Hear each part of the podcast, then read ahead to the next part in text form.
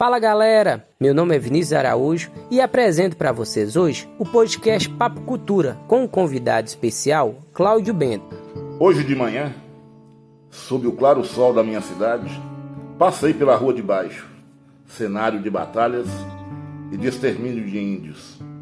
Em 1811, veio um alferes da milícia guarnecer o rio Jequitinhonha, ancho de ouro, rico em diamantes a coroa portuguesa queria as riquezas do rio. O alferes alcunhado Julião Fernandes Taborda Leão e seus asseclas promoveram a carnificina nas margens do rio. Armas de fogo dos brancos contra bordonas de índios. Luta mais desigual. Enquanto andava pela rua, fiquei pensando nos descaminhos da história, no sangue, na dor, na destruição.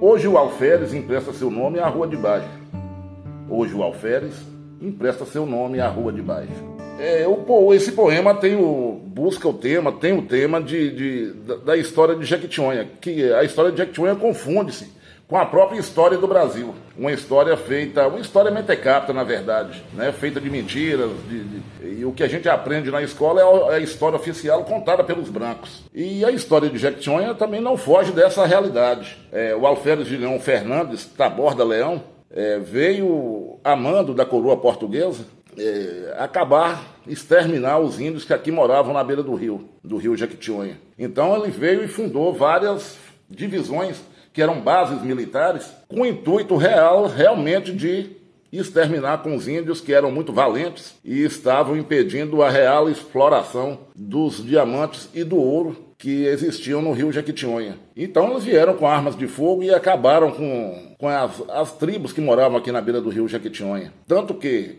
é, o cacique Joaíma morava aqui na, na, na terras de Jequitinhonha, né, às margens do rio, e ele foi um dos que conseguiram fugir a pé, claro, naquela época, é, subiu o rio São Miguel para fundar o que é hoje a cidade de Joaíma. Então, hoje em dia, o, o Alferes Julião Fernandes é nome de rua e considerado como fundador de Jequitinhonha, o que eu acho uma grande mentira, né? é uma inverdade. É, ele não veio aqui para fundar Jequitinhonha, ele veio com a missão da coroa portuguesa para exterminar os índios que estavam lá, como eu falei antes, impedindo a exploração do ouro e dos diamantes. Ah, muito bacana. Então, é com esse lindo poema, né? O Lição de História, que a gente começa esse segundo podcast do Sou Jequi, em parceria com a rádio Jequi FM e o Jornal do Jequitinhonha. Cláudio, é um prazer ter você aqui com a gente nesse podcast que a gente também está transmitindo para o Spotify, a toda esse pessoal que acompanha a gente, né? Contando um pouco da história jequitinhonhense com esse poema que retrata basicamente as nossas essências, de como a gente começou e discute um pouco também sobre a realidade como era naquela época, né? É, como você pôde comentar para a gente aí, né? O Alfério Julião Fernandes ele veio com a missão de exterminar os índios, né? E aqui imperar a coroa portuguesa. Então é muito bacana que você tem essa reflexão e conta mais um pouco para a gente como como é a sua carreira, um pouco mais da criação desse. Quando você começou a desenvolver esse poema que, que fazia uma reflexão a Jequitinhonha? Na verdade, esse poema é bem recente. Eu escrevi, parece que semana passada. Ah. É, esse poema eu escrevi realmente pensando nesse podcast. Né, Para ilustrar essa conversa, né, essa, essa colocação a respeito da fundação de Jequitinhonha. É, ela não foi fundada pelo Alferes, ela realmente ela veio aqui com outra missão de, de, de, explorar o rio, tanto que o rio era tão rico em, em, em diamantes e em ouro, que o grande botânico francês Augustin de Saint-Hilaire, que visitou Jequitinhonha na época, é, disse num livro muito, um clássico da literatura latino-americana, um livro de Eduardo Galeano, chamado As Veias Abertas da América Latina, é, ele escreveu que que tanto ouro se retirou do Jequitinhonha que de nenhum outro rio do mundo. Essas são palavras do, do botânico Augustin de Saint-Hilaire, um viajante francês que conheceu muito Minas Gerais, o Rio de Janeiro, São Paulo, naquela época, né? Sem, sem grandes meios de transporte, mas que foi um desbravador dessas terras e ele escreveu depois é, as impressões dele na França sobre o Brasil. E o Vale do Jequitinhonha, né? Onde e ele o Vale do Jequitinhonha, que ele conheceu também. aqui, ele conheceu o Jequitinhonha realmente, esteve aqui. e pôde é, conhecer o Rio Jequitinhonha e fazer essa colocação num livro muito importante, como eu disse, do, do Eduardo Galeano. É, após essas reflexões que a gente faz sobre o Vale do Jequitinhonha, são inúmeros poemas que você faz referência à sua cidade, à cidade natal, à nossa cidade, né, Jequitinhonha, que a gente costuma dizer que é o coração do vale, pela sua referência geográfica, é, né? Sim. É, eu queria que você comentasse também como foi o seu início de carreira. Você tem falado muito sobre Jequitinhonha em seus poemas, em seus livros, em as suas canções. Hum. É, conta pra gente como surgiu todo esse amor à poesia e a falar de Jequitinhonha, esse amor que você tem por essa cidade? É, na verdade eu tinha um grande afã de, de, de expressar minha arte através das letras, né, da, da, da, poesia, que eu já lia muito, né, antes mesmo de começar a escrever. É, essa história começa no início dos anos 80. Queria muito expressar através das letras, mas eu comecei mesmo foi com a música. Eu escrevi um, o que eu acho que foi o primeiro poema que eu escrevi ainda sentado nas areias do rio Jequitinhonha, naquela grande praia que existia no, no, início dos anos 80, um poema chamado Canoa Quebrada. E esse poema ele foi musicado por um, um, um músico de, de Joaíma, que tornou-se meu parceiro em muitas canções, chamado Rubens Espíndola, e que logo depois ela foi concorrer ao festival do Festival na cidade de Taubim em 1982. Então, antes mesmo de eu escrever livros, eu já tinha música que me acompanha até hoje né, produção. Eu faço letras, né? E os compositores, meus amigos, vários deles, é, musicam. E eu já gravei um CD, né? Só com, com letras minhas e com músicas de outros parceiros, de outros compositores. Mas é isso, eu comecei assim. Eu fiz meu primeiro livro já no ano de 1983, mimeografado. E essa história eu venho de escrever livros, eu venho, venho fazendo desde esse desde o ano de 83. Ô Cláudio, é certeza que a música participa da sua vida de uma forma muito efetiva, né? Há muito tempo, porque você é um grande compositor, já foi compositor de inúmeros sambas, sambas esses, né, que hoje em dia são destaque em Jequitinhonha. Mas a gente queria é, perguntar para você também como foi a composição dos sambas e atualmente queria que você explicasse para você também sobre o seu novo projeto, né, que é o o Som da Terra, que é o seu uhum. programa que está sendo transmitido pela Rádio GQ FM, uma das parceiras nossas nesse podcast. É, conta mais sobre o seu programa, o horário que é a transmissão. E eu tô sabendo que está recheado de músicas boas, né? Sim, eu queria falar primeiro do. Você perguntou a respeito do samba, de escola de samba.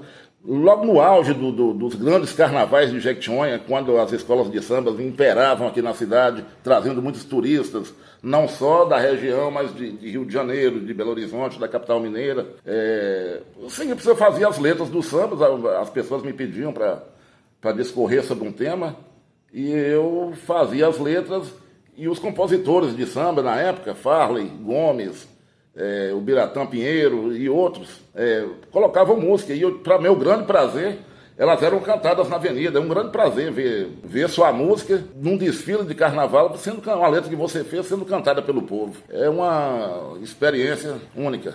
É, só fazendo interrupção antes de você responder a nossa segunda pergunta, né? Que é falando um pouco sobre o seu programa. Sim. É, eu queria aqui parabenizá-lo, né?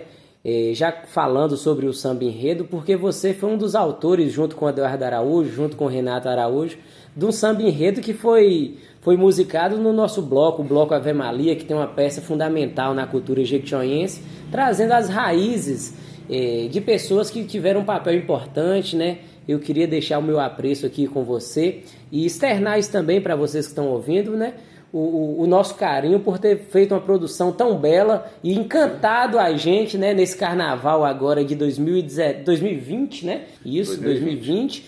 Então esperamos que essa parceria ainda continue e perpetue para sempre aí, para a gente sempre poder fazer um evento de qualidade. É, foi um grande prazer fazer esse samba. Você, você estava presente né, na, na, na, construção do samba enredo, que tinha um, um, tema muito fácil, que era o nosso companheiro Adão, né, nosso conterrâneo. Tem uma história eh, dentro da cidade de Jequitinhonha, muito importante na área de esportes, de educação. Então foi fácil fazer a letra, né, em, em, em três mãos, né? Eu, Eduardo e Renato Araújo. É, e foi um grande prazer ver o samba, né, sendo cantado pelo povo na rua, pelos, Caiu na boca do povão, né? Um samba muito bem feito, né, musicalmente falando. É, para mim foi uma grande alegria.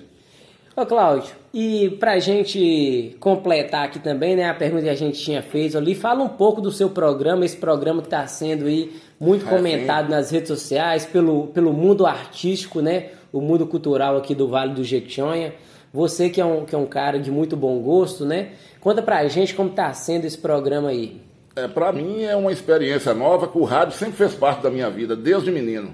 É, o rádio, é, na casa da minha avó, onde eu morava, na rua Inácio Murta, aqui em Jequitinhonha, desde a minha infância eu já ouvia rádio lá, sempre tinha um rádio né, na, na, na casa, que era ligado de manhã e só desligado na hora da Voz do Brasil. Você sabe o que é isso, a Voz do Brasil? É o programa que passa, é passando todas as informações. Todas as né? informações de notícias. É 10 horas que, é. ele, que ele, que ele é, Realmente começava às 7 horas da noite. Ah, Aí quando era a Voz do Brasil, o rádio era desligado. Mas é, essa questão da, do programa é um sonho que eu tinha de, de, de, de, educar as pessoas musicalmente, né, com músicas verdadeiramente de importância, de, de ensinamento, de, de, de, qualidade musical, na verdade. Então, no, no programa, eu valorizo os, os compositores, os, os, músicos da região do Vale do Jequitinhonha, é, sempre tocando música dessa, desse pessoal, né, desses compositores. E com entrevistas também, né? E entre, as entrevistas está é, tá sendo muito importante, né? Eu já entrevistei primeiramente no, no primeiro programa Edinalva Ramalho, poetisa da cidade de Jequitinhonha. Depois entrevistei Paulinho Pedro Azul, uma entrevista muito bacana, né? Sobre, sobre tudo, né? Que ele falou sobre a vida dele, sobre a sua infância vivida em Pedra Azul, sobre cinema. Ah, depois entrevistei o poeta e apresentador de eventos, Gonzaga Medeiros, que foi uma entrevista também muito bacana, de muito sucesso. Imagino, né? Que as pessoas tenham ouvido, né? Essas entrevistas. E em cada programa desse, eu vou entrevistar uma personalidade do mundo cultural, né? Do Vale do Jequitinhonha ou não. Ah, muito bacana, Cláudio.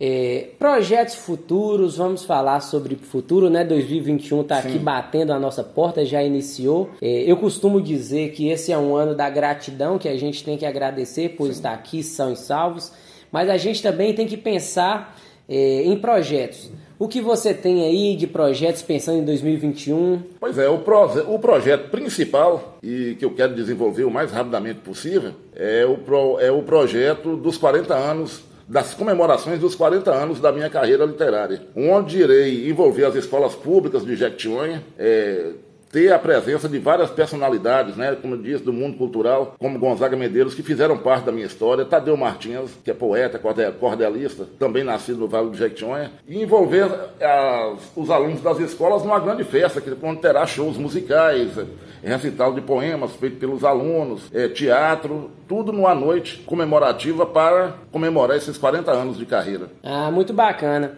Então, para a gente finalizar aqui esse, esse bate-papo, né, o papo poesia que a gente teve hoje aqui, eu queria agradecer a sua participação é, junto com a gente, né, agradecer aos canais Sou o Jequi, a Rádio Jequi FM e o Jornal do Jequitinhonha por estar tá fazendo essa parceria aqui. Meu nome é Vinícius Araújo, apresento esse podcast aqui com muito prazer com um grande poeta jequitinhonhense, Cláudio Bento. Muito bem, muito obrigado né, por essa oportunidade e estamos aí.